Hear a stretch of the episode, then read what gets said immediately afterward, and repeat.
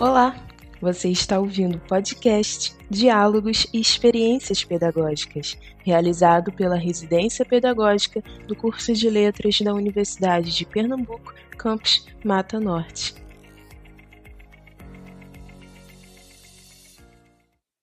Olá, sejam todos bem-vindos a mais um episódio do podcast Diálogos e Experiências Pedagógicas, realizado pelos licenciandos e residentes do programa Residência Pedagógica de Língua Portuguesa da Universidade de Pernambuco, campus de Mata Norte. Eu sou Hortência Almeida. Eu sou Jennifer Soares. Eu sou Letícia Araújo. E eu sou Nathalie Ribeiro. Somos todas estudantes do sexto período de Letras Português e Espanhol pela Universidade de Pernambuco, campus de Mata Norte. O tema que abordaremos hoje é os caminhos pedagógicos durante as aulas de língua portuguesa na modalidade online, leitura e escrita. Hoje a nossa conversa é sobre o ensino de língua portuguesa durante o período remoto devido à pandemia e à necessidade de distanciamento social. Iniciaremos falando de nossas experiências no programa Residência Pedagógica, nas séries de anos finais e como sistematizar, como desenvolver e atrair os alunos para esse momento em que todos estão sendo obrigados a se adequar. Somos componentes de dois respectivos polos da residência pedagógica. Eu, Jennifer e Nathalie somos residentes da Escola Estadual Agamenon Magalhães, localizada na cidade de Tracunhaém, enquanto Letícia é da EREM João Cavalcante Petribu, localizada na cidade de Carpina, ambas cidades da zona da Mata Norte de Pernambuco. Nessa primeira parte do episódio, faremos uma espécie de apanhado acerca de nossas vivências nas respectivas instituições de uma maneira mais prática. Em seguida, contaremos com a entrevista com a professora Rossana Ramos, em que nessa ela falará um pouco de algumas teorias que já iniciaremos falando nessa parte. Durante as experiências nas turmas de sexto e oitavo ano na Escola Agamenon Magalhães, percebemos que o acesso dos alunos é bastante restrito a apenas aquele momento de aula visto que a maioria não possui equipamento tecnológico próprio. Então, passar um trabalho para que seja feito em casa é um pouco complicado. Por isso, buscamos em nossas regências, além da parte expositiva e explicativa que comumente é apresentada nas aulas, fazer também a questão avaliativa, que essa se dará justamente levando em consideração a participação do aluno, seja ela tirando dúvidas, opinando, lendo, enfim, e esse contato com que a gente teve com as turmas dos oitavos e, e sextos anos deu para a gente realizar um paralelo entre essas duas turmas.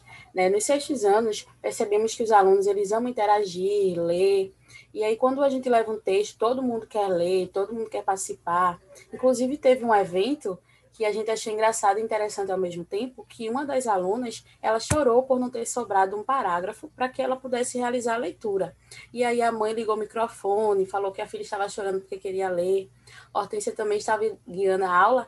E aí a gente percebe nessa situação que mesmo as aulas, ela tendo esse tempo limitado, os alunos também tendo limite de acesso dos aparelhos eletrônicos para essas aulas, e eles se mostram motivados para participar, para aprender, mesmo com esses obstáculos. E nos oitavos anos, a turma ela não é tão participativa quanto a leitura, mas aí eles são alunos bastante criativos e se comprometem bastante com as atividades. A gente realizou um projeto jornalístico e aí explicamos o que era reportagem, quais suas características, etc. E depois fizemos a proposta de que eles utilizassem da criatividade deles para poder criar reportagens, mesclando a escrita, com o televisivo, com o áudio, do jeito que eles quisessem, e nos apresentassem. E aí, a apresentação de cada um deles nos surpreendeu, porque foram bastante criativas. Né? E eles aproveitaram de recursos tecnológicos limitados, mas da melhor forma possível para a realização dos trabalhos. Então, a gente percebeu, nessas situações, a força de vontade deles, mesmo estando em um período tão difícil para todos nós. E isso nos dá força para não desistirmos da educação. Essa questão da criatividade citada por Nathalie é, nos rendeu até uma conversa pós-aula com essa turma.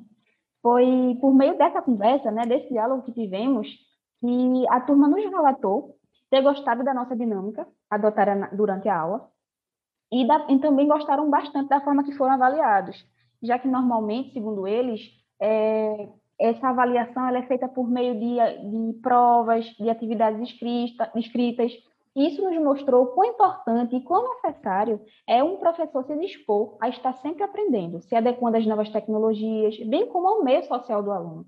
Esse período pandêmico, ele vem nos ensinando muito sobre isso, sobre a importância de aprender a utilizar novas ferramentas e nos inserirmos na realidade do aluno. exatamente isso, essa inserção na realidade do aluno que faz toda a diferença durante as aulas de língua portuguesa, principalmente nesse período remoto. E aí, como toda sala tem um seu perfil diferente, é, na turma de sétimo ano, a gente observou que os alunos eles têm passado, por eles terem passado muito tempo distante das aulas de língua portuguesa, eles iniciaram o ano letivo com algumas defasagens em torno da leitura e da escrita.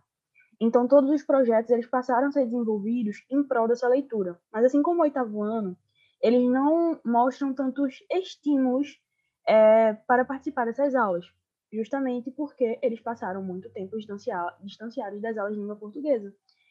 É, e como nossos encontros eles são ao vivo pela plataforma Google Meet, nós precisamos estabelecer uma relação de confiança entre esses alunos e nós. É uma relação horizontal e nada vertical, sem hierarquizações, na qual cada aluno tem voz ativa e pode cumprir o seu papel dentro da nossa relação professor e aluno.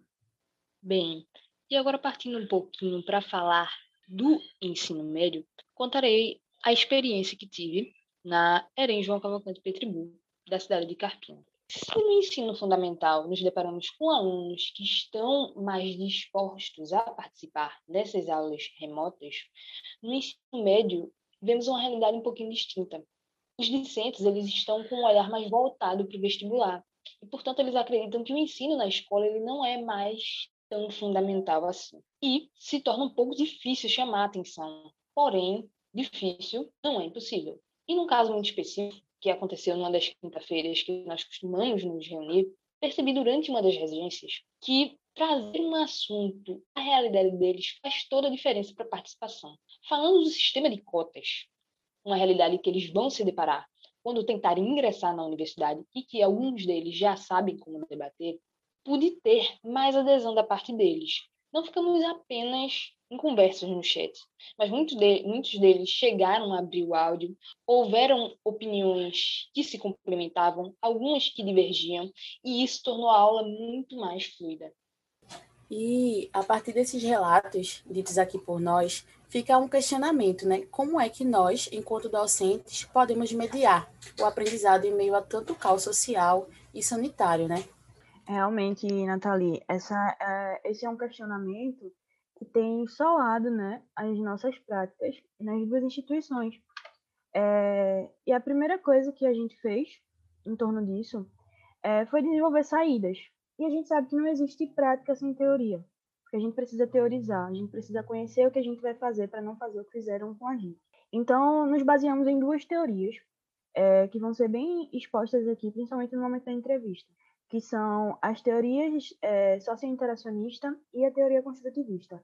Mas aí vocês perguntam, por que é que vocês utilizaram essas duas teorias, principalmente, né? Porque também utilizamos outras metodologias, mas essas duas teorias é, entrelaçadas. Vejam só, essas duas teorias, elas se relacionam é, com a aprendizagem de maneira a colocar o docente, o aluno, no papel de ativo, e não somente como receptor passivo do processo de aprendizagem. É, isso decorre porque é bem importante que o conhecimento desse aluno, o conhecimento individual dele, ainda que no contexto social, seja utilizado.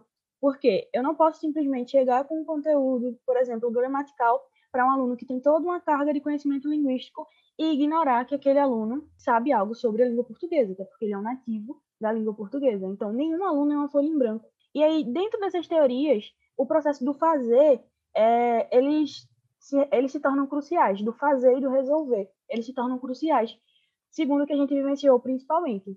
Porque é, resolver uma problemática, ou que os alunos eles vivenciam uma problemática levantada através da situação que a gente é, é, relaciona na sala, vai fazer o processo de hipótese, erro e acerto. E esses três pontinhos, eles são extremamente importantes dentro do processo de aprendizagem de língua portuguesa. Por quê? A gente está tendo que alfabetizar, é, letrar alunos de oitavo ano que chegou na instituição é, sem saber ler. Chegou nessa série sem saber ler, justamente porque o ano passado, infelizmente, foi um ano é, atípico e muitos deles não conseguiram render como renderiam no ensino presencial. E aí a ponte entre essas duas teorias ela ocorre é, porque o enlace entre as duas ela se torna extremamente necessário, principalmente para esse letramento desses alunos dos anos finais que ainda não sabem ler, ou ainda é, tem, possuem uma defasagem maior nessa leitura. É, e as disciplinas escolares elas acabam destoando né, das vivências desses alunos. E é por isso que quando as meninas falam lá do oitavo ano, é, a gente percebe, no oitavo e no sétimo, né? A gente percebe que os meninos eles têm um pouco mais de desestímulo a participar das aulas. Por quê? Eles é, é, percebem que os assuntos eles não, não fazem muita parte da prática social deles. Então, ao invés de a gente complementar e levar em consideração que o indivíduo já está inserido, o que, infelizmente, é, a escola tem feito é afastar esse aluno, afastar o aluno do ensino da disciplina de língua portuguesa, quando, na realidade, a gente deve é, inserir essa disciplina aos conhecimentos prévios que ele já tem. É justamente isso mesmo que tu falou, Dini. A gente está sempre aproximando o conteúdo ao contexto que o aluno está inserido, né? E durante o processo de aproximar o ensino de língua portuguesa aos alunos, é notório o estímulo que o, aluna, o alunado ele carrega ao participar das interações. Mas aí fica a dúvida, como saber se os alunos eles se atraem por determinadas metodologias? Como saber o que é aplicável? Bem, sobretudo, para poder perceber isso, temos que nos atentar a alguns pontos. Primeiro, perceber o contexto socioeconômico desse corpo discente. De onde é que vem esse aluno? Quais são as experiências que ele traz consigo? E também observar como ele é, como ele se comporta, como chegar até esse aluno. E, para tanto, é necessário também ouvi-lo. Qual é a aula de língua portuguesa que ele se interessa? Com que é que esse aluno está envolvido? Com base nesse último ponto, que muito bem destacou Letícia, entrevistamos alguns alunos para falar da visão que eles têm sobre as aulas de língua portuguesa durante o período remoto. Vamos ouvi-los. Olá, meu nome é Tassila, eu sou aluna da escola João Cavalcante Pedribu Carpina e atualmente eu curso o terceiro ano do ensino médio. Bom, todos nós sabemos né, que o mundo inteiro vem enfrentando a maior crise dos últimos 100 anos e que também está afetando de uma forma exorbitante a educação. Eu, particularmente, como terceiranista, eu não vou negar, é sim um ano muito difícil, um ano muito desafiador, mas também sabemos que não podemos e nem devemos desistir, né? Para mim, a disciplina de língua portuguesa sempre foi uma das que eu mais me identifiquei e tem uma facilidade maior. E nesse tempo de pandemia, aulas remotas, eu gostaria de ter uma aula de língua portuguesa mais didática, que eu acho que é o que ajuda e facilita bastante na aprendizagem, não só para mim, mas para vários estudantes. Que os alunos também possam quebrarem essa barreira, né, com professores, para que possa haver uma comunicação melhor. Para mim, o que torna e deixa a aula mais atrativa são coisas simples, como a comunicação do professor com o aluno, a interação, a forma como o professor irá abordar um determinado assunto em uma determinada aula, principalmente em aulas remotas, que é onde existe um bloqueio maior para que os alunos possam tirarem dúvidas com seus professores. É, o que eu acho também que atrai muitos alunos, deixando a aula mais interessante e didática, são imagens. Imagens claras que possam demonstrar o assunto que está sendo abordado e exemplos claros e práticos com exercícios. Oi, meu nome é Camille e eu sou aluna do oitavo ano B. E eu queria que minhas aulas remotas elas fossem em horários diferentes das aulas presenciais. E queria também que as aulas poderiam durar mais para ter uma explicação melhor. Dúvidas que você tiver depois tirar com a professora ou com o professor na, na hora da aula que está acontecendo ali. Oi, meu nome é Maria Eduarda, do sétimo ano A. Nas minhas aulas remotas, eu queria que tivesse essa boa interação do aluno com o professor, já que não podemos nos ver presencialmente, que podemos ter uma boa comunicação e interação um com o outro, mesmo sendo virtualmente. Olá, boa tarde. Eu me chamo Samuel, sou do sétimo ano B da Escola Gamino Magalhães. Eu queria uma aula online mais divertida, com os alunos interagindo mais com os professores, com câmeras ligadas e mais conteúdos. Então, pessoal, como podemos perceber, é, por, pelos áudios dos alunos, pelas entrevistas, a gente percebe que os alunos eles prezam bastante por um ensino de língua portuguesa muito contextualizado, um ensino de língua portuguesa que os coloque no centro. Por quê? Eles têm muito conhecimento é, prévio, eles possuem muitas influências de mundo para ser discutido em sala de aula, principalmente para se trabalhar na oralidade. E nem sempre isso é aproveitado pelas, pelas instituições de ensino. Agora vamos bater um papo com a nossa convidada, que é a professora Rossana Ramos. Essa aqui é pós-doutora pela Universidade Católica de Pernambuco, doutora e mestre em língua portuguesa pela Pontifica Universidade Católica de São Paulo e graduada em letras e em pedagogia. Atualmente, Rossana é professora adjunta do curso de Letras e do programa de pós-graduação Estrito Senso Prof. Letras nos campos de Garanhuns e Mata Norte da Universidade de Pernambuco, atuando na disciplina de alfabetização e letramento e na Universidade Católica de Pernambuco, a Unicap, no programa de pós-graduação em Ciências da Linguagem. Ela tem experiência na área de língua portuguesa, sociolinguística, alfabetização e letramento, literatura infantil e educação inclusiva. Ela também é autora de 10 livros nas áreas infantil e pedagógica de material pedagógico e em educação à distância, tanto pela Unicap como pela UPE e também Univast. Olá, estou aqui. é uma honra contar com a senhora para compor esse episódio. Estamos extremamente gratos por ter se disposto a estar conosco hoje, realizando essa discussão tão rica e tão importante, levando em consideração o nosso papel social de professores e este cenário atual em que estamos vivendo. Bom, é, temos como objetivo discutir nesse episódio acerca das teorias de aprendizagem durante as aulas remotas e as limitações de acesso tecnológico nas aulas de língua portuguesa. E, por meio disso, buscaremos identificar caminhos para o ensino de língua portuguesa durante o período remoto, destacando a importância do incentivo à leitura e à escrita, além de também discutir sobre metodologias que devemos unir é, aos recursos tecnológicos para se trabalhar os níveis de leitura e escrita, levando em consideração a realidade socioeconômica dos alunos de escola pública. É, esses objetivos descritos por Hortência, só para situar a senhora, enquanto que a gente está fazendo aqui e na própria residência, a gente está utilizando desses objetivos na elaboração dos nossos projetos. Isso a gente deve bastante disso para a senhora, do que a gente aprendeu no outro programa, né, de licenciatura. É, e esse, esse processo que a gente está enfrentando hoje, que é um processo difícil, é, a gente utiliza de alguns desses conhecimentos é, e de alguns desses objetivos para alcançar que os alunos é, é, eles consigam desenvolver o nível tanto da escrita quanto da leitura. Por quê? A gente chegou em uma turma de sexto ano que veio praticamente de um quarto ano, porque ano passado praticamente eles não tiveram aula. Então, é, a gente tem alunos com realidade de não, não, ter, não ter acesso a celular, não ter acesso a computador, mas precisam desenvolver a leitura, porque não sabem ler, e já estão no sexto ano.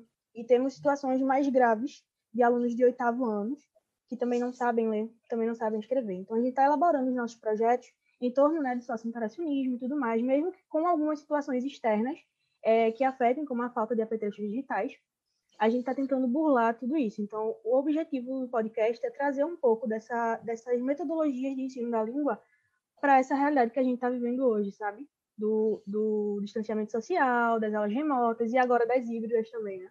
E aí as meninas, Nathalie e Letícia, elas vão fazer algumas perguntas para a senhora é, uhum. para desenvolver a nossa entrevista, tá certo?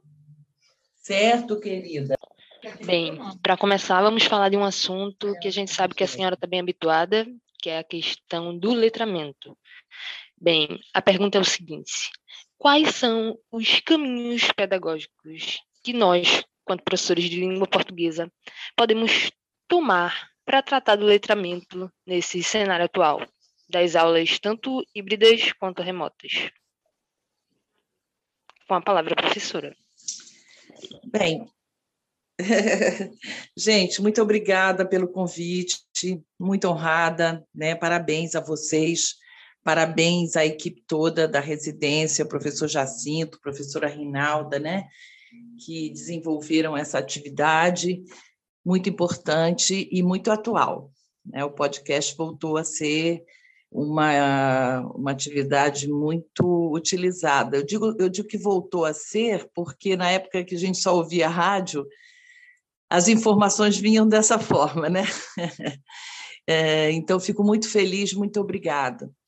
É, sobre é, essa questão do letramento, o, assim, tentando resumir, não é, o mais rapidamente possível, o mais brevemente possível, é, o letramento diz respeito aos, aos saberes, né, os saberes de um modo geral das pessoas, não só é, aos saberes institucionalizados, né, a escola, é, a, a leitura, mas as práticas sociais também das comunidades. E é, esse, esse tipo de, de conceito, né, quando a gente pensa em letramento e a gente traz o letramento para a escola, a gente pode fazer isso por meio do que nós chamamos, já chamávamos de contextualização, ou seja, é, trazer essas práticas sociais para a escola. Se nós estamos trabalhando, por exemplo, com escrita, é, a, a escrita que vai ser desenvolvida na escola, a princípio, deve ser aquela com a qual os estudantes convivem, né? esse letramento que ele tem no entorno dele. Então, contextualizar tanto a leitura quanto a escrita é, digamos assim, uma atividade proveitosa para a gente poder é, realizar né, esses, eh, essas novas propostas que, que chegam ao ensino, né? principalmente a, a, a proposta socio-interacionista, que a gente trabalhar com a língua, como eu digo, em vivo e não in vitro. Né?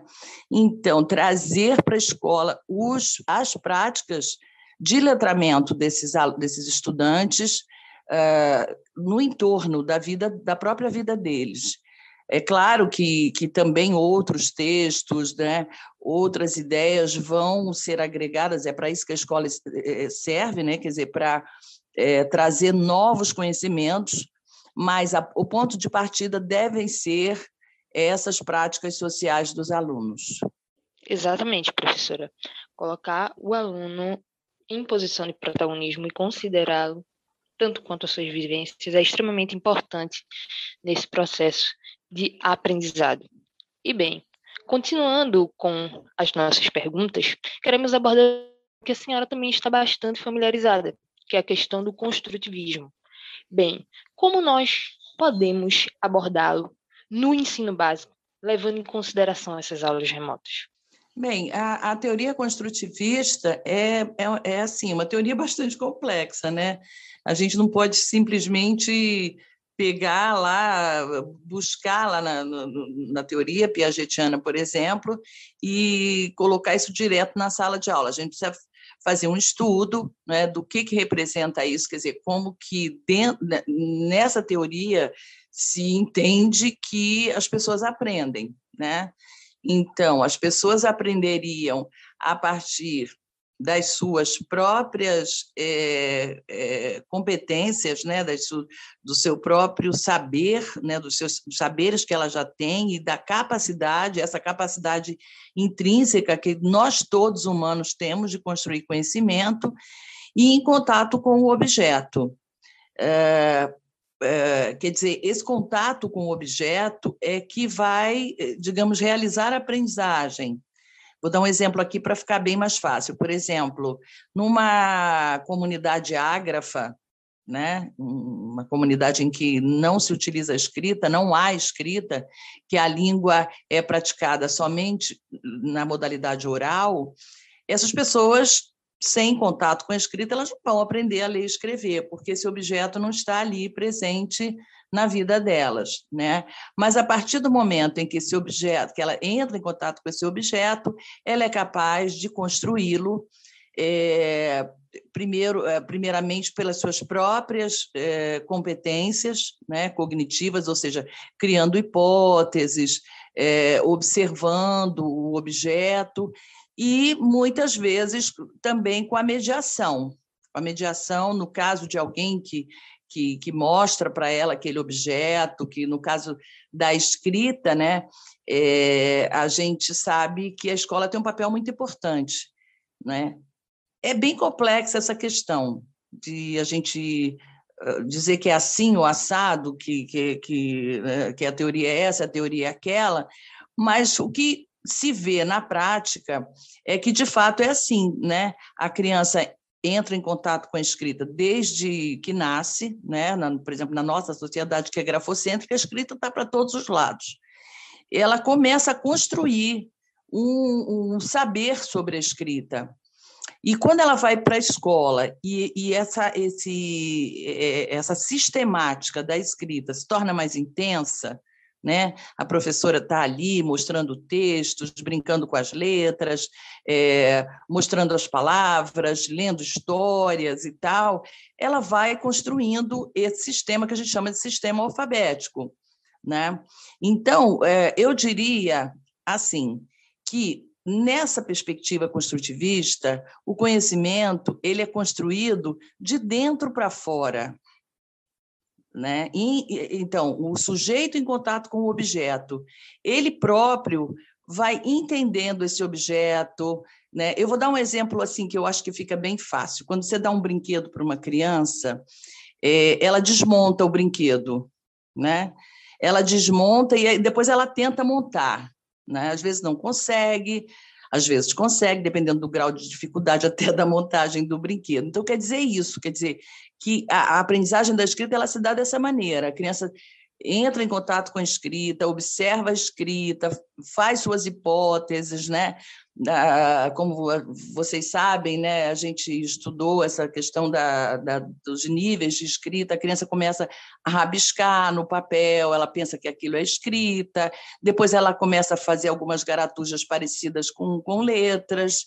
Uh, depois ela aprende as, as formas das letras, aí ela começa a escrever palavras, passa pelo nível pré-silábico, nível silábico, e ela vai entendendo, né? Claro que, como eu disse, é necessário que haja uma intervenção muitas vezes para dizer para ela que, por exemplo, é, mostrar para ela, por exemplo, a relação fonema-grafema, né? Que que para cada som tem uma letra, ou que às vezes tem a letra, mas também não tem o som, né? Aquela letra são as letras mudas, né?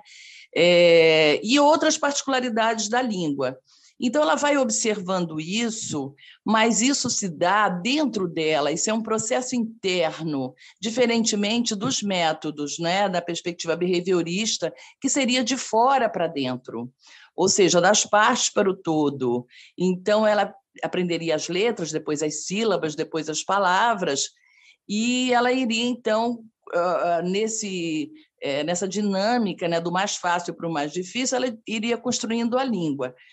Nessa perspectiva construtivista é o contrário. Primeiro ela tem contato com o texto, né, com a, a, a, essa, essa ideia, por exemplo, do, do todo, né, o que, que aquilo significa, que é o que nós vamos chamar de letramento.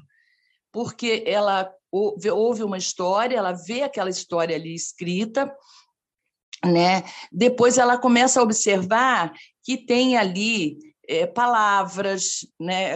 Que, uh, por exemplo, vamos procurar aqui no texto a palavra sapo. Aí ela vai começa a procurar a palavra sapo. Aí ela encontra a palavra sapo. Quantas letras a gente escreve sapo? Ela vai contar, né, a quantidade de letras. Quais são essas letras? Mas antes dela entrar nessa, nessa mecânica específica da, da escrita, né, do sistema, sistema alfabético, ela, ela já entendeu para que serve aquele texto.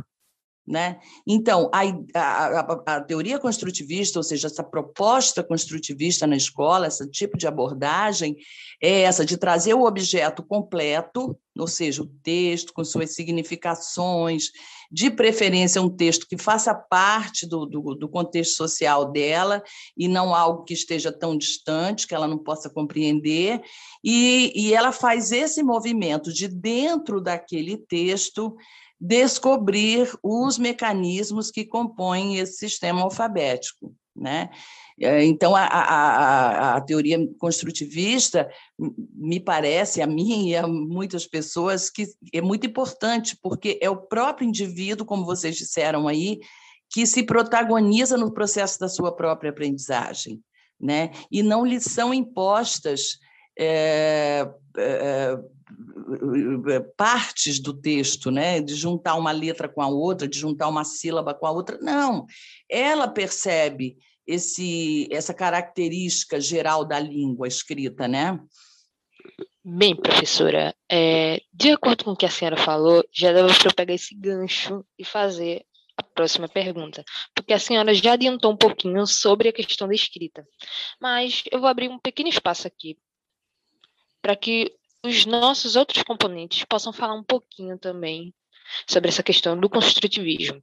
Então, a gente tem percebido que essa, essa ideia, essa prática né, do construtivismo, de trazer é, essa relação de dentro para fora, é algo que a gente consegue relacionar nas aulas online, sim. Por mais que exista uma barreira muito grande, a gente sabe que existem, né, os processos externos, como a, como a gente já citou aqui, as faltas de, de acessibilidade, por exemplo, mas a gente percebe que tem uma barreira muito grande com os profissionais da educação em utilizar das aulas online e enfrentar essas barreiras que externas que existem. Então, assim, a gente consegue utilizar de algumas metodologias é, mesmo durante esse processo que é novo para todo mundo. A gente tem percebido durante as aulas de língua portuguesa, tanto do sexto ao oitavo ano, que foram as turmas que a gente pegou, que a gente consegue é, utilizar do contexto dos meninos, a gente consegue sujeitificar os meninos, entendeu? Então é algo muito, muito fazível sim. Um dos exemplos disso é, de como a gente conseguiu, né, de como a gente está aprendendo, porque o, construtivismo, assim como a senhora falou, é, é, uma, é muito amplo, tem muitas coisas que podem ser estudadas e que devem ser estudadas, porque é uma teoria muito importante para um professor ou até para um pesquisador. Eu acredito que seja uma teoria de extrema importância. E uma das práticas que a gente coloca, faz com eles, é levar o texto, é, um texto normalmente de um gênero que o aluno gosta, não um texto que a gente, do gênero que eu gosto, que Nathalie gosta, que Jennifer gosta, mas um gênero que o aluno gosta e trabalha com esse texto dentro da aula. Por exemplo, o que essa palavra é, dentro desse texto é, tem, o que ela significa aqui dentro, mas e fora, ela pode ter outra significância. Mas e essas letras, vocês conhecem? Então, eu acho que dentro de um único texto, professora, contextualizando tudo isso, é muito mais fácil do que chegar ensinar para ensinar a língua portuguesa para um aluno apenas com regras.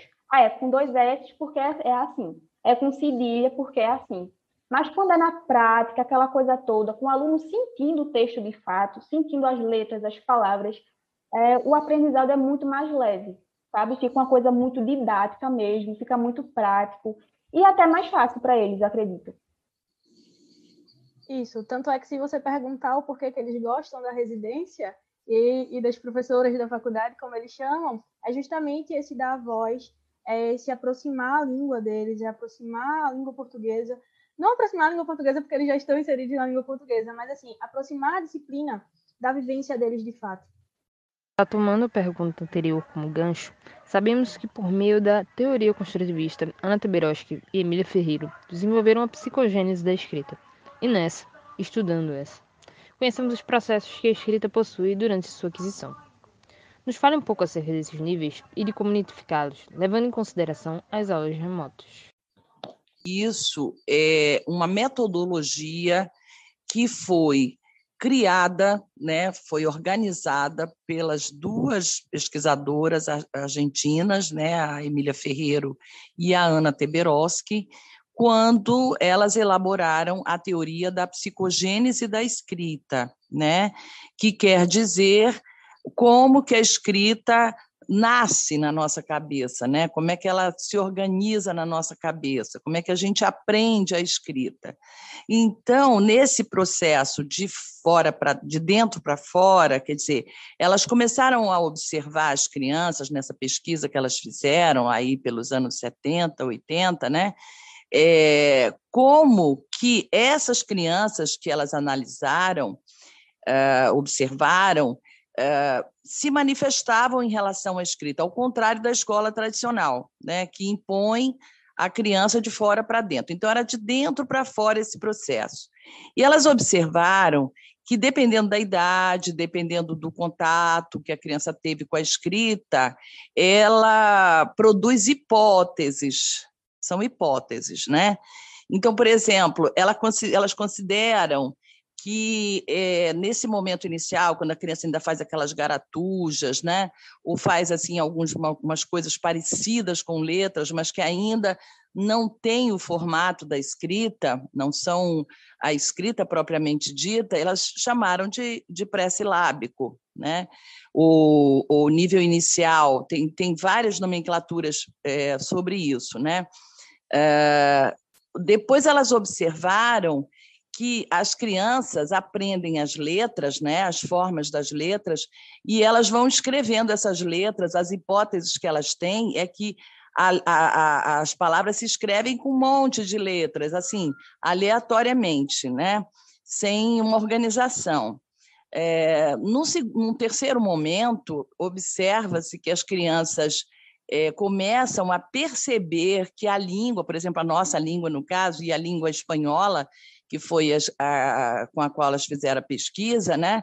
são as chamadas as, as línguas alfabéticas, as línguas silábicas, é, percebe-se que a criança começa a marcar uma letra para cada sílaba, ela percebe isso. Então, ela vai escrever janela, ela coloca três letras, janela, ela coloca três letras. Quer dizer, aí já houve um avanço da, da, da, da, percepção dela em relação à escrita. Né?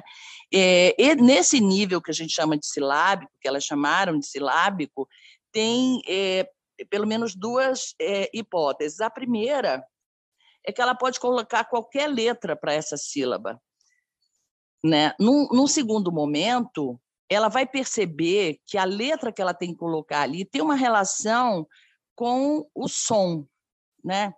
Então, no caso, por exemplo, de janela, ela pode colocar o A já, né? Ela pode colocar o E e o A de lá. Janela, ela vai escrever A, E, A. Ok? Mas ainda não é o desejável, né? Embora a, a, quando a criança faz isso, a professora fica super feliz, porque imagina, daquela garatuja para cá, né? Que ela já percebe esses sons, que ela já percebe a quantidade de sílabas que tem na palavra, então, é, num terceiro momento, né, que a gente chama, tem, tem várias nomenclaturas, mas pré-alfabético, ou alfabético com falhas, ela começa a perceber que dentro dessa sílaba tem uma quantidade X de letras. Pode ser uma letra, mas podem ser cinco letras. Como é o caso, por exemplo, da palavra iguais, né?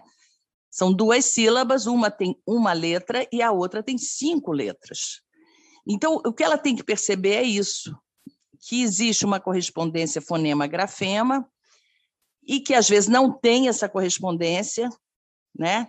Às vezes a gente não pronuncia aquele som, mas ela está ali, a letra está ali. Então, são essas particularidades que ela começa a perceber.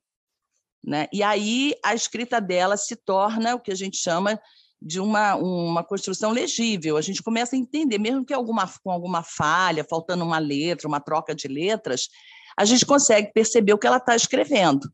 Né? Então, nesse momento, a gente já considera que a criança está alfabetizada, porque não só ela consegue escrever o que ela quer, as pessoas conseguem ler, ela também consegue ler a palavra que ela escreveu, tá? Bom, então, esse momento aí é o que a gente chama de que o aluno está alfabetizado. Agora, o que, que precisa depois disso? Chegar ao que a gente chama de nível alfabético ortográfico, que isso aí leva mais tempo. Né? Ela vai, então, começar a perceber a ortografia da língua, isso, e suas grandes particularidades, né? A gente sabe a quantidade de variações que tem de escritas, de sons, relações é, fonemas, grafemas, e quando ela chega nesse nível, né, que segundo os documentos oficiais ela deveria alcançar esse nível no quinto ano, nós vamos dizer que ela está alfabética ortográfica, tá? Então, assim, é, é, outra coisa que é importante é que isso não vai acontecer exatamente assim. Tá? Isso foi só uma metodologia construída pelas pesquisadoras para observar e tomar como ponto de partida aquele nível que a criança se encontra de escrita. Mas eu mesma, como alfabetizadora, eu já vi crianças passarem direto do nível pré-alfabético para o alfabético com falhas. Então, a Emília Ferreira tem uma frase importante que ela diz assim, que os caminhos da alfabetização eles são insuspeitados.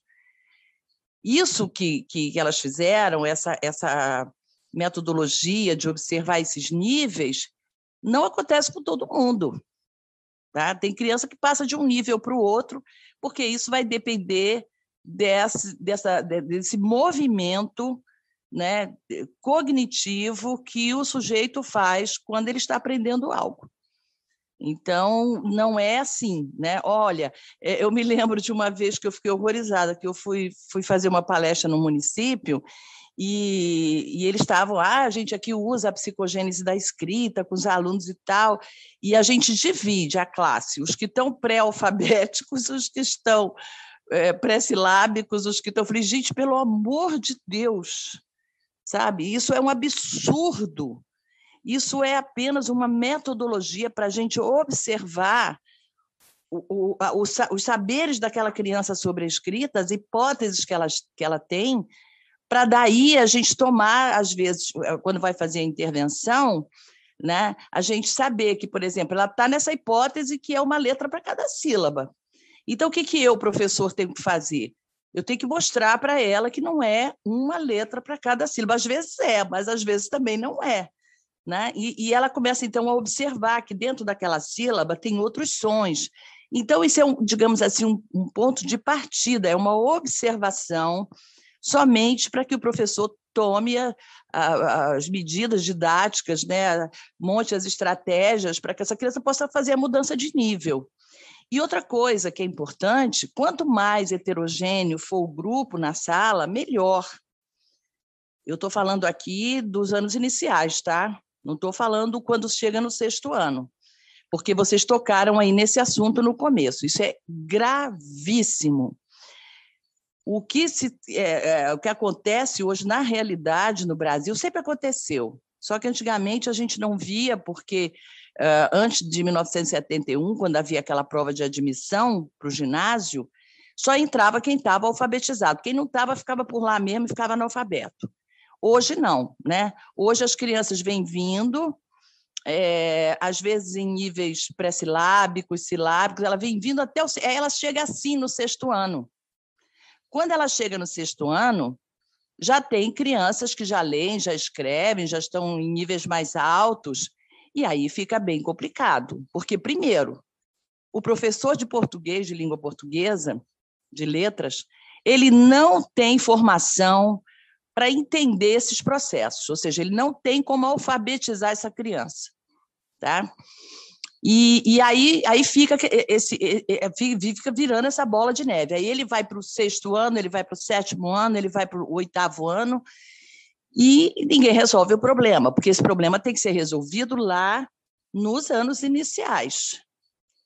E, e, e isso é um fato, né? Eu estou uh, orientando agora uma, eu tenho uma de mestrado do Prof. Letras, que ela está exatamente, o trabalho dela é exatamente nessa linha né? quando ainda estávamos na, no estado presencial, ela tinha uma turma de 30 alunos que nove ou dez estavam no nível pré-silábico, ou seja, estão completamente analfabetos. E aí, o que, que o professor faz? Então, a proposta dela de pesquisa foi exatamente como incluir esses alunos, como alfabetizar esses alunos numa turma de sexto ano, que muitos já estão lá na, lá na frente, na leitura e na escrita. Como fazer isso? E sem formação ainda. Quer dizer, o professor de letras ele não tem, o professor de especialista ele não tem essa formação. Então, o trabalho dela é muito interessante por isso, porque ela está fazendo uma proposta de incluir esses alunos na leitura e na escrita, né, sem tirá-los, inclusive, da sala de aula, sem levá-los para outro espaço, em outro lugar, em outro horário, que isso não tem condições de fazer. Então, a proposta dela é essa: é alfabetizar esses meninos dentro de uma sala que já está todo mundo alfabetizado. E aí entra, né?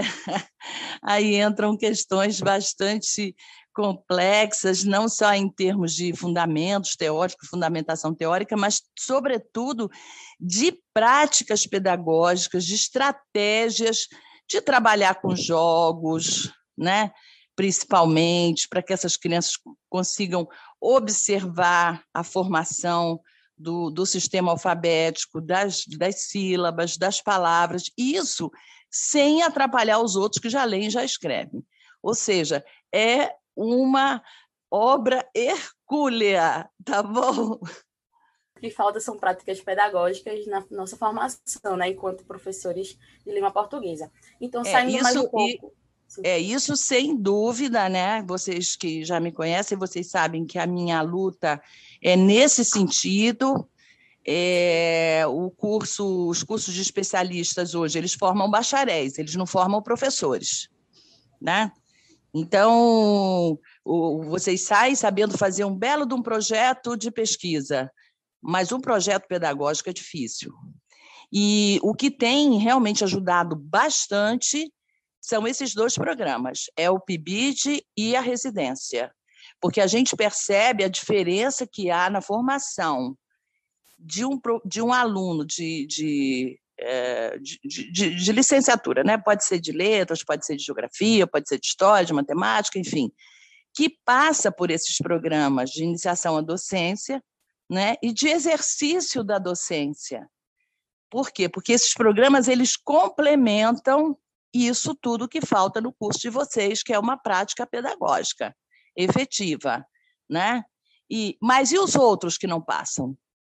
Certo? E os outros que ficam ali, teoria, teoria, pesquisando, pesquisando. Ok, ótimo, tem que ter pesquisa, porque também não dá para fazer prática pedagógica sem observar o fenômeno, analisá-lo, entendê-lo, para poder criar os meios, claro. Mas nós temos essa falha no Brasil, e não é só no nosso curso, é em todos os cursos de letras, de matemática, de história. É tanto que hoje se, se vislumbra uma mudança nesse, processo, né? Nós vamos começar aí um, fazer uma grande reforma para tentar é, trazer para essa formação de vocês essas questões didáticas e pedagógicas que vão fazer o, o, o, aluno de letras, enfim, de outros cursos, entenderem, por exemplo, que a gente tá, a gente tem uma turma de, de, de 10 anos, 11 anos, sexto ano, é diferente o comportamento e a forma de aprender de uma turma de ensino médio. Né? Então, se o professor não tem essa formação, que seria realmente na área pedagógica, na área de psicologia, de antropologia, mas eu estou falando aqui de uma coisa séria, ele realmente fica perdido. E aí ele acaba usando o bendito do livro didático, né? sem qualquer discussão, sem qualquer questionamento, abre lá na página 23 e vamos fazer a, a, vamos responder as perguntas uh, que estão lá propostas naquele texto, que às vezes não tem nada a ver com as práticas sociais daquele aluno, né? são absolutamente descontextualizados. Então, isso é um problema muito grave, muito grave.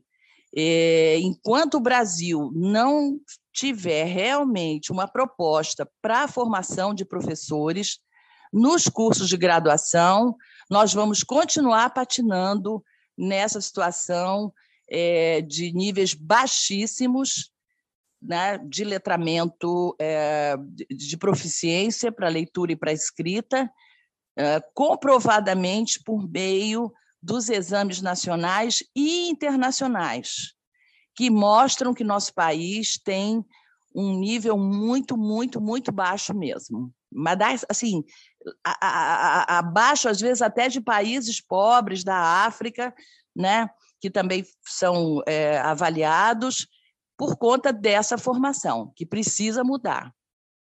É, assim que iniciou a pandemia e que ficou de acordo para o Ministério da Educação que as aulas elas seriam remotas, ficou muito explícito que muitos professores eles não faziam ideia de como trabalhar nessa forma de ensino. Isso a gente viu muitas matérias de jornais, muitos depoimentos em redes sociais, né? Foi bem visto. Então, a senhora acredita que nas formações de professores deveria haver mais preparo para cenários desfavoráveis, como os de hoje, como, por exemplo, disciplinas que relacionam o ensino e a tecnologia? Exatamente, porque a gente está sempre defasado, a escola está sempre defasada do, dos, do, dos fatos sociais, das coisas que acontecem fora dela. Eu não sei se vocês sabem, mas o Estado de Pernambuco tem uma lei que proíbe o celular na sala de aula. E isso foi um pedido dos professores que proibisse o celular dentro da sala de aula, né? Quem foi meu aluno aqui na graduação sabia que eu, eu dizia, gente, bota o celular em cima da mesa para me ajudar a dar aula. Né? Porque eu, a gente tem tanta coisa que a gente não sabe que a gente precisa ver naquele momento ali, bota no Google ali, procura. E isso eu, na minha absoluta ignorância tecnológica. Mas eu já entendia que isso era um absurdo. Quer dizer, em vez de aproximar a tecnologia, né? Aí aconteceu uma coisa também que eu acho engraçada, que eu venho observando, que é o seguinte: é, as crianças detestam as aulas remotas. Não sei se vocês já perceberam. Né? Elas adoram o celular, adoram o computador, mas elas detestam as aulas remotas. Elas vivem falando isso, professora. É muito chato. Ah, eu não gosto. Mas tem um é. porém, viu? Somos suspeitas a falar. Por quê? Mas... Por quê? Por quê? Por quê? Mas Por elas quê? falam que as meninas da faculdade sabem dar uma aula remota boa. Veja só.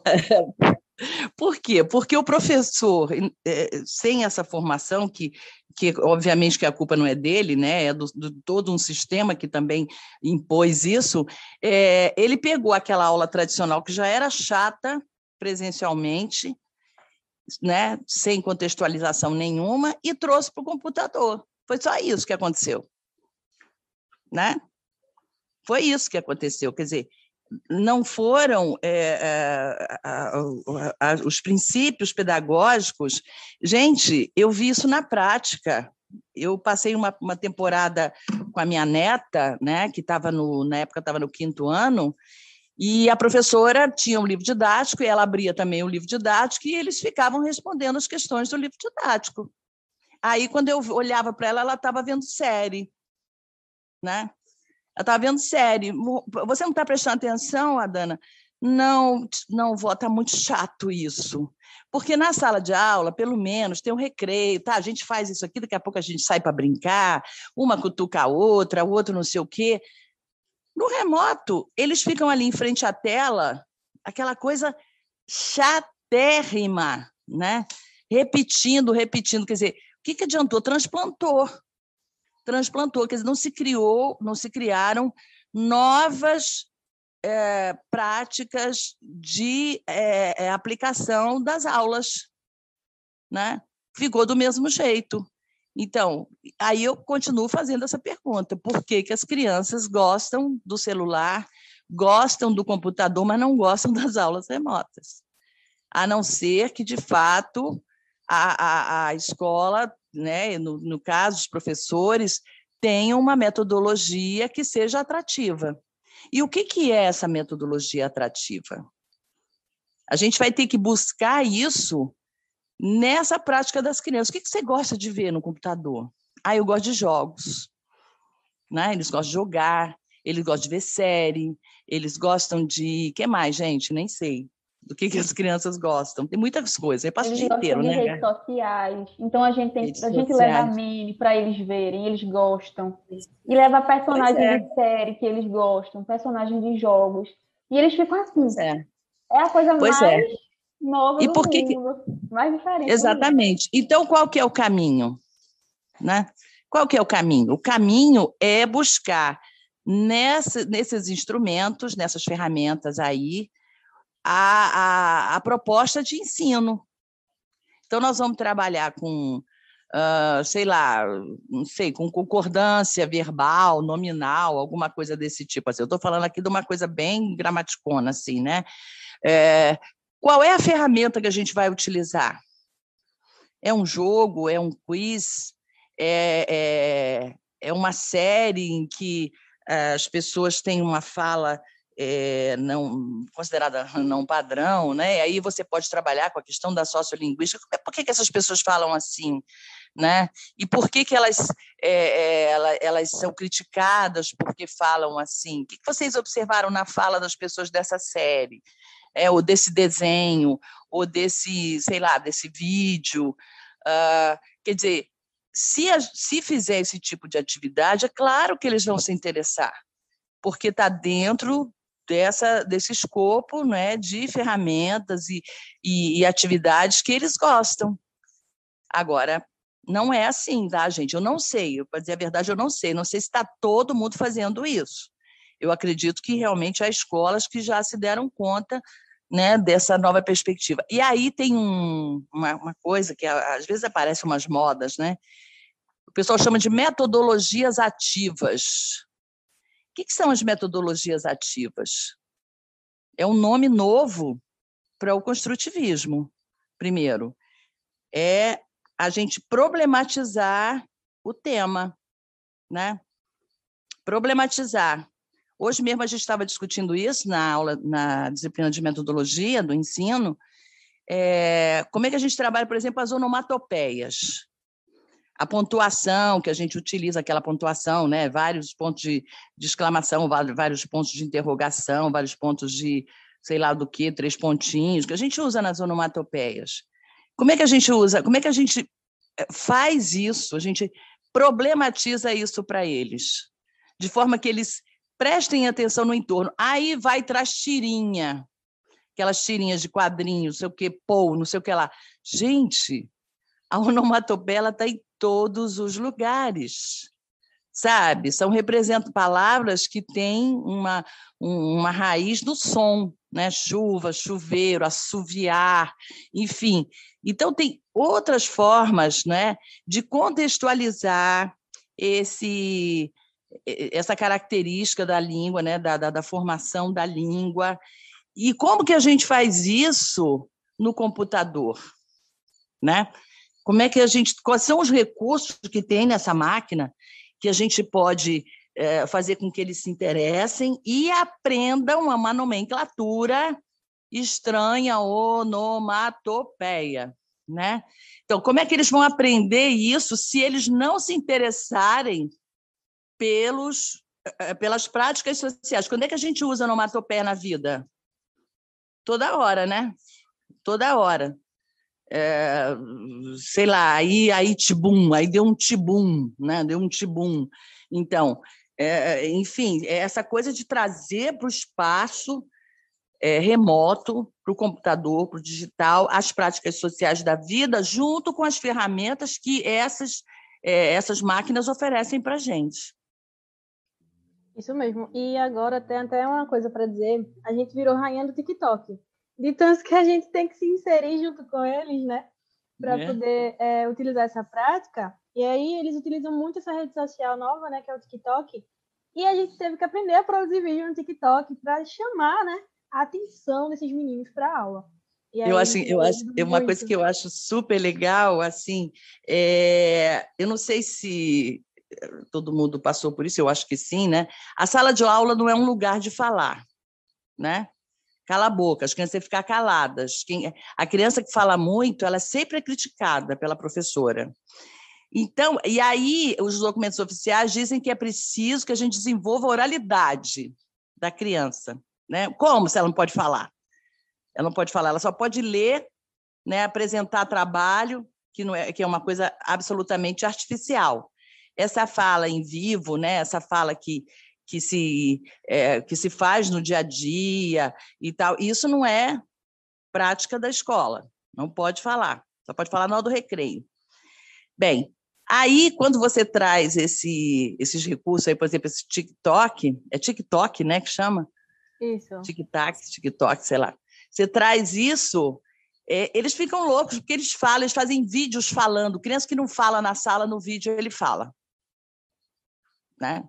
E, e, é interessante, não sei se vocês já repararam, que quando eles vão fazer os vídeos, eh, eles se organizam. Eles, eles compõem uma fala adequada para aquilo, né? É, é, eles organizam o gênero que eles vão falar. Eu tenho visto isso com os meus alunos aqui da universidade. Né? Hoje mesmo. Fazemos. Né? Fizeram uma apresentação hoje maravilhosa por meio de vídeos, né? Um trabalho multimodal, tinha escrita, tinha texto, tinha é, texto, escrita, né? Tinha a fala deles, tinha desenho, tinha um monte de coisa. Maravilhoso! Eu nunca vi isso na presencial. Presencial fica todo mundo lá engessado na frente do quadro, mostrando o slide, não sei o quê. Os vídeos, eles põem, olha, é genial, assim, sabe? Acontecem coisas incríveis. Então, acho que a gente tem que ter um otimismo muito grande em relação a isso. Entendo que nós não estávamos preparados, acho que nunca estaríamos, tá? Se não fosse esse, essa precipitação que houve aí com o problema da pandemia, acho que a gente ia empurrar com a barriga essa história do digital até não sei quando. Né? Quando nos países desenvolvidos isso já, né, já foi, já era, já todo, todo mundo careca de saber. Então, é, é uma, uma, uma questão da prática. Então, eu espero que, a partir de todo esse horror que a gente está vivendo hoje, alguma coisa de boa fique e que seja isso, né? Que a gente, que a escola acorde para o que está em torno dela, para a vida e não criar um mundo artificial in vitro, né? E sim abrir para essas práticas que estão acontecendo no mundo, né, gente? Verdade, professora. E a última pergunta, para finalizar, é uma problemática que a gente levantou que a gente sabe que muitos alunos eles não possuem o privilégio de obter recursos tecnológicos para o estudo remoto. Né? Aí você acha que a falta de acesso desses alunos às aulas ela pode acarretar ainda mais na desigualdade social brasileira? É claro, né, gente? É claro. Isso aí não, não tem nem dúvida, não precisa ser nenhum especialista para saber que se você não tem a ferramenta, você não pode trabalhar. Você precisa desse meio. É como se você não pudesse chegar à escola. Caísse a ponte, né? E você não pudesse chegar à escola. É a mesma coisa. Sem a ferramenta, sem o, o, o, o aparelho, né? O aparelho, o celular, o computador com uma internet razoável, não existe nada. Isso aí não precisa nem ser especialista, né, para saber. E é o que está acontecendo, viu, gente? De montão. Isso eu sei porque eu tenho dados sobre isso dos meninos do PIBID, né? E é, do, do PIBID inteiro, quer dizer, é, tem núcleos, municípios que não estão conseguindo trabalhar porque aquele município não tem um acesso. Aí as professoras estão fazendo aquele, aquele recurso de levar as atividades para as crianças na, na casa ou elas vêm, né, os pais vêm na escola buscar. É, é a única forma né, de, de fazer algum contato com esses alunos. Sim, a gente tem vivido um pouquinho disso também, de alguns alunos. É, felizmente, não são é, a maioria, né? Como em alguns municípios que a gente sabe que é muito pior, em algumas outras escolas da zona rural, é, que tem um público-alvo da zona rural que também é mais difícil. Mas lá a gente percebe que alguns alunos que moram perto um do outro, eles vão para casa um do outro para assistir a aula juntos, ou pega o, o telefone de um familiar só para aquele momento online ali ao vivo. Aí é bem importante a gente, a gente fazer uma aula ao vivo que compense, que vale a pena, que a gente consiga chamar esse menino, que a gente consiga interagir com ele, porque talvez seja o único momento que ele tenha acesso àquele celular. Isso mesmo, Jennifer. E é, professora, infelizmente, a gente vai chegando ao fim da entrevista, né? Foi um prazer estar aqui com a senhora e com as meninas, com a Hortência, a Jennifer e Letícia, e fazer parte desse projeto que é incrível, né, do programa de residência pedagógica. Ele nos proporciona tanta troca de conhecimentos e contribui bastante para a nossa formação enquanto futuros professores, principalmente nesse contexto agora de pandemia, né? Então a gente é muito grata pela sua participação e por sua contribuição, perdão, sobre o letramento e diversas possibilidades de trabalhar a leitura e a escrita nesse momento tão difícil para todos nós. Então a gente vai refletir com muita atenção cada palavra compartilhada pela senhora e obrigada mais uma vez.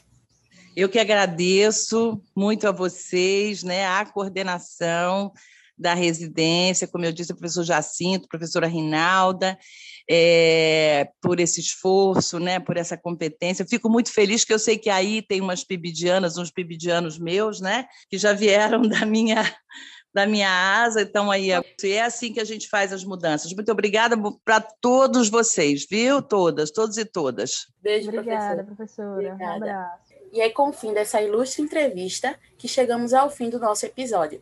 Agradecemos pelo tempo que vocês reservaram para ouvir nossas contribuições e que elas sejam válidas para uma aula de língua portuguesa mais contextualizada. Obrigada. Obrigada pela atenção e até a próxima. Obrigada, pessoal, e até a próxima. Você ouviu o podcast Diálogos e Experiências Pedagógicas, realizado pela Residência Pedagógica do curso de Letras da Universidade de Pernambuco, Campus Mata Norte. Nos acompanhe também no Instagram, rpletrasupe. Até o próximo episódio.